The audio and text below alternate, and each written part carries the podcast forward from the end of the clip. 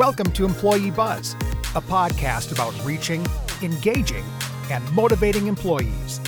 In each episode, you'll join experts as they explore the best ways to communicate with today's workforce. Plus, we'll play games and have some fun. Step right up.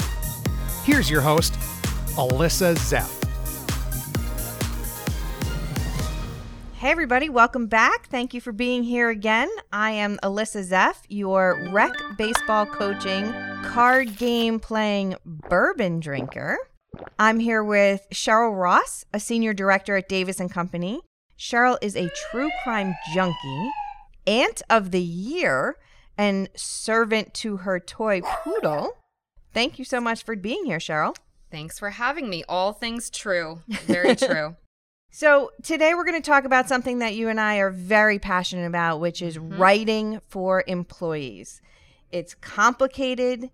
You have to take so much into consideration the voice of whatever business or company you're writing for, best practices when it comes to writing, the medium or vehicle that you're using, key messages, what's in it for the employee. Let's start at the beginning. If you're thinking about all of that, how do you even get started? Well, for me, the most important thing to do with any piece that you're writing is to start with an objective. First off, if you don't have an objective, then why are you even writing? There's no point, and you don't even know what to write. On the other side of that, you don't want to have too many objectives because if you have any more than three, you're going to have too many focal points for the reader to try to digest, and it just becomes too complicated. For me, then, the next thing after you have an objective is to really think about your audience. So, you mentioned best practices. For us at Davis and Company, we really talk about focusing on the audience, on the employee. And something we use in the communication industry is a phrase called WIIFM, which stands for What's in it for me. So you need to figure out what's in it for me for the employee. And whenever you're writing any kind of piece, you need to focus on that. I'm sitting here nodding emphatically, agreeing with everything that you are saying. I'm sorry, go ahead. So, yeah, I mean, those two things are the most important for me objective and audience. Once I've got those two things, I can take any pieces of content and create an outline. I'll start with figuring out what's the most important point. I studied journalism, so that's my background, and that's where I come from when I'm writing. In journalism, we have something that we call the nut graph, which is the main line within any article. And that actually stands for in a nutshell, is what nut stands for, and graph is short for paragraph. So it's the story in a nutshell in one paragraph. If you can shoot for figuring out that main point, going back to what I said, what's in it for me, then you can write your story off of that. Yeah, I mean, it's outstanding advice. I totally agree with everything that you said, as I mentioned. And I think you briefly touched on outlining. And for mm-hmm. me, I feel like that has become such an important step in this role because it gets at everything that you were saying. I used to sit down and just start writing and see what happened, but now it's thinking through all of those things and outlining it first to make sure it makes sense and then, you know, really putting pen to paper on it, so to speak. Yeah. That helps you prioritize what's the most important thing for the reader and then what's just filler later on that if they don't have time to read it, they don't have to. Yep. So I want to focus on channels and mm. how you write for different types of media. So I will share a channel with you, mm-hmm. and maybe you can give a tip for each one. All right, let's do it. Email. So, email, for me, the most important thing is the subject line. It's the way that you're going to grab your reader, hopefully, if you do it right. So, the best thing to do is think about a headline and treat your subject line like a headline. Can you offer advice or put an action in that subject line so that you really entice the reader, try to help them get something done? Something like, you know, action required or attend this webinar or learn three tips to advance your career. Those are things that are going to get somebody to open an email. Okay. Poster or digital sign. This is completely different. You really want to actually think about the visual first before you even think about writing. The trick with digital signs and posters is that somebody should be able to read them while walking by without even breaking their stride. That means you need to have as little text as possible And in order to do that, you really need to find a great visual or set of visuals that kind of does the work for you so you don't have to write as much. Okay. Next one video script. Video scripts, for me, this is one of the hardest areas because, as again, a trained journalist, I write in full sentences, grammatically correct, and that's just how I write. It comes naturally to me that way. In video scripts, you actually want to do things differently. You want it to be super conversational and friendly. And you also want to keep your phrases short because best practice in video is to have the video be as short as possible. Our attention spans just don't last that long. So you can think about writing in phrases that work with the way we speak. We don't always speak in full sentences, and you don't have to write that way for video. PowerPoint. This was one of the very first big lessons that I learned when I came to Davis and Company, which is eight and a half years ago now. Our CEO, Allison Davis, said to me, Slides are free. There's no charge in PowerPoint for extra PowerPoint slides, right? So the idea here is that you should only have one main point per slide. So often we see these presentations with four or five or six different main points crammed onto a slide, and it just makes for an eye chart. What happens is the attendee starts focusing on the PowerPoint and stops paying attention to the person who's speaking. The slides instead should really be more visual heavy and be a backup to what the speaker's saying. So if we can get as little text as possible and just focus on one main point per slide and have more slides rather than fewer crammed in slides, that's the way to go. Intranet article. This is a fun one because we often get articles that are very copy heavy, long, not written to the employee's point of view. One of the most important things to do is to break up the copy in the article to make it look easier to digest for the reader. So if you can make it easy for the reader to kind of skim through the article, use subheads so that they can read the subheads and figure out whether I want to read this paragraph or not.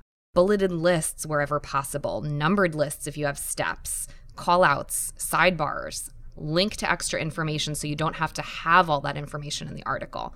All of these things just make it easier for me to, as a reader, look at an article and feel like, okay, I have the time to read this.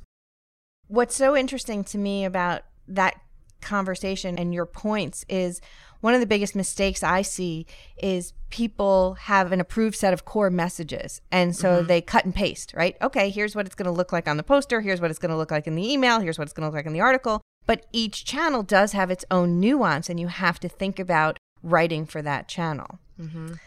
So, speaking of mistakes, we're often tasked with editing other people's work. Yes. So, rapid fire, what are the three writing mistakes you see most often? All right. Number one, way too much copy. Always number one. Just way too much crammed in. The reader doesn't know what to focus on when there's so much to read. And frankly, it's daunting. Number two would be that it's not written to the employee's point of view. If it's an announcement of an initiative or some project that happened and I don't understand why I should care, then I don't care and I'm not going to read it. A third one I would say is just too many cooks in the kitchen. So often we'll have a writer and a subject matter work on a piece and then the HR team has to review it, the legal team has to review it, four more subject matter experts have to review it, senior leaders have to review it. And what started out as a really great employee friendly, concise piece of content gets muddied and just, you know, not as great as it could be. I completely agree with those as top three. And one that I would add that's kind of related is I often see pieces that have no structure. Mm. It's not clear to me early on why I should care or keep reading and there's no nut graph, as to use your terminology. And therefore, I just don't really get what the point is. It doesn't tell a story in a way that makes me care about it. Cheryl, you and I have both been working in communication for a long time, and I think we can say with confidence that the further we get in our career, the more we write similar things. Mm-hmm. So we're mm-hmm. writing, you know, similar articles even for different clients or mm-hmm. similar emails and, and everything and it can get stale and sometimes we kind of get complacent. What do you do? What are some of your mm-hmm. tips to keep things fresh and current? Absolutely. I mean, every year there's going to be a new company strategy, and every year there's going to be an open enrollment, and every year there's going to be performance management. So, yes, we're writing the same things over and over again. It's important to always have a few things in your bag of tricks. For me, as a consultant, I have the luxury of writing for different types of clients. So I get to think about changing up the style of how I'm writing based on the employee base that I'm writing for. So for example, am I writing for Wall Street, you know, financial institution that needs to be more buttoned up or am I writing for a tech company in Silicon Valley? Can I be a little bit more playful in the style of my writing or do I really need to be straightforward? And within companies, we can do that by thinking of are we writing to millennials? Are we writing to the senior leaders?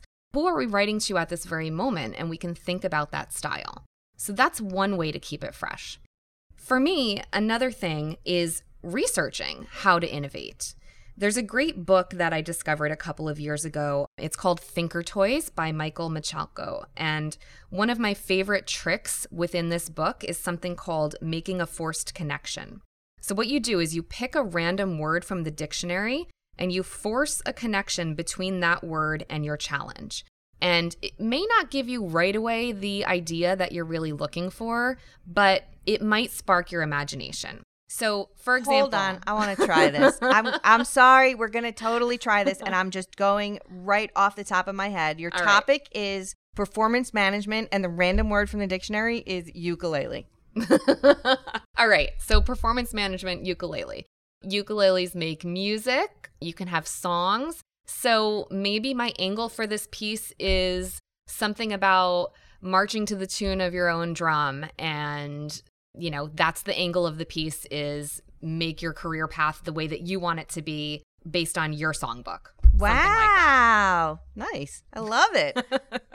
Way to so go. yeah, I mean, totally crazy. Ukulele has nothing to do with it, but it sparked my imagination so that I could come up with some kind of angle to make this article, this story, sound a little interesting. And I think as writers, the best way to stay fresh, to stay current, is to absorb as much content as you can, to be an mm-hmm. avid reader of all different types of content, not only employee content, but also just consumer content and mm-hmm. magazines and newspapers and, and everything that you can get your hand on just to stay fresh because that's mm-hmm. what makes us good writers. Cheryl, I think everyone who has a role in employee communication can identify with our topic today. And I really think that we've shared some great advice. I appreciate it. Thank you so much for joining us and sharing insight today. Thanks. It was a pleasure to be here, and I'm having a ton of fun. So now, as you Yes. know, it's mm-hmm. time to play our game. So you're going to spin the wheel of games. Give it a big spin. Okay, big spin. Ready? Big money. Here we go. All right, we are going to play catchphrase, which means that we need to go find some teammates. Oh, So, Okay. listeners, stay with us as Cheryl and I will go try and recruit some teammates to play catchphrase with us. all right. Let's do it. Okay, we're back. We have identified our teammates. My Woo. teammate is Lucy, a project specialist here at Davis and Company. And this is Cheryl. I picked one of our design gurus here, Kathy. Thank you for joining me. We're going to win. Okay. yes, we So, for those of you listeners who don't know the game catchphrase, we have this little electronic device in our hand which will show a phrase. My job when I am holding it is to get Lucy to guess the phrase without using any of the words that pop up or rhymes. I cannot pass this until she guesses it, no matter what. It'll make a buzzing noise and a ticking noise, and the idea is to not have this in your hand when the buzzer goes off. And whichever team does have it, the other team gets a point. Got it. Here we go. Our category, ladies, is entertainment. Mm, okay. Okay. And go. He's a comedian. He is he started on Saturday Night Live. He's African American. He was in uh-oh. Okay. His first name is this um okay, his last name is like a boulder. Chris Rock. Nice. Okay. Press next. All right. A phrase that was said in the movie 300 by Gerard Butler. Which I never saw. Oh my gosh, the biggest phrase from the movie. He's kicking someone down a hole, and it's about the town in Greece where they live. Come on. I Uh, never saw that. Uh, there's a town in New Jersey that has the same name. Oh! this is Sparta. Ah. All right, that is one point for Alyssa and Lucy. All right, here we go. I don't know who this is. So I don't know how to describe this to you because his name, first name, isn't even anything. I don't think anyone else has this first name. Can I next it? Uh, Uh, Should we? Maybe no, I think I think we have to keep trying. I don't know. I don't maybe know, it I- sounds like or I'm pretty competitive, so I okay, say the try and figure name. it out. Okay, the first name. It rhymes with. I can't do rhymes. Okay, well, okay, well, I won't say it, but you could guess oh it. yes, yes, yes. Rhymes with uh like. It's the name of a book with a whale. The first. Oh, Moby, It rhymes with that. Tobey Maguire. No, Okay. Um, is it not Toby? But it rhymes with that. it's not with Moby. Toby. It's not Toby. It's a really uncommon name. Toby. maybe do the last name. Uh, Cobie Smulders. Oh yeah, she's What? on How I Met Your Mother. Oh Yeah, my god! I know. I'm, I'm looking at it like She's in I the know. Avengers.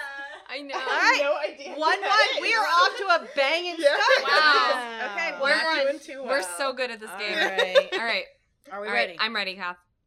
that is my word. Yeah. Okay. You have It- to- it's not you- ticking. Okay. So it is a okay. So uh, Italian singer, Uh-huh. opera singer. Pavarotti. Yes. Wow. This was a TV show about people with special powers. Super. People with special powers. Yes. Um, they rescue thing. They are. If they if they rescue people, you're- Heroes? Yes. Nice. Oh, this is a book about four a book about four sisters and their small girls. Keep going. Another word for small. Wow, Little Women. Yes. Um. So she's she was on uh, Parks and Rec. She was like Amy Poehler. no, the other one, her best friend, Oh, the actress's name. Um, um, is it Jones? Rashida Jones? Yes. Wow. Uh, uh, okay. Uh, it's the thing that records. Oh! Damn All This Last is round. hard. We're either ending in a tie. We've got two one for. Oh, it's, Oh, I get to go. You get Okay. to go. All right, So you all right. guys Are start. we ready? I'm ready. Uh, we got our eyes are I'm, on I'm each watching other? you. I'm, okay. I'm in it. if you like to sing and you go in a place where you want to make a record, you're in a A recording studio. yes. This is a television news show that lasts one hour. Sixty minutes. oh, oh, oh! This guy is one of my favorite actors. He was in Guardians of the Galaxy, the main guy in Guardians of Oh, the Galaxy. Chris- Uh huh. Yep. Keep going. Crisp. Ca- Pine is not, it's not no, Chris Pine. Starts with the same letter. Chris. Keep going. and I Uh, know who he had a baby um, with. I'm trying to think of something that Oh would help god! you figure this is out. his last name? Rhymes with. it's not- Chris, I can't give you rhymes with, can I? Well, you can say rhymes with and describe. Chris- what- Chris- Oh! I have the clue. It's- His last name is also an art institute. Wow, really? Well, give me a sec. There's a lot. that starts with a P. Yeah. Pratt. Oh, boo. All right. Well, thank you. I think that's a All victory right. for Lucy Fine, and Alyssa. Alyssa. We'll let you win. Fine. we have to. Thank you to our guest stars for being here, and thank you again to Cheryl for being here. Thank you. It was a blast. Thanks for listening to Employee Buzz, where practical advice meets fun. We want to know what topics you're interested in hearing, so rate and review on your podcast platform.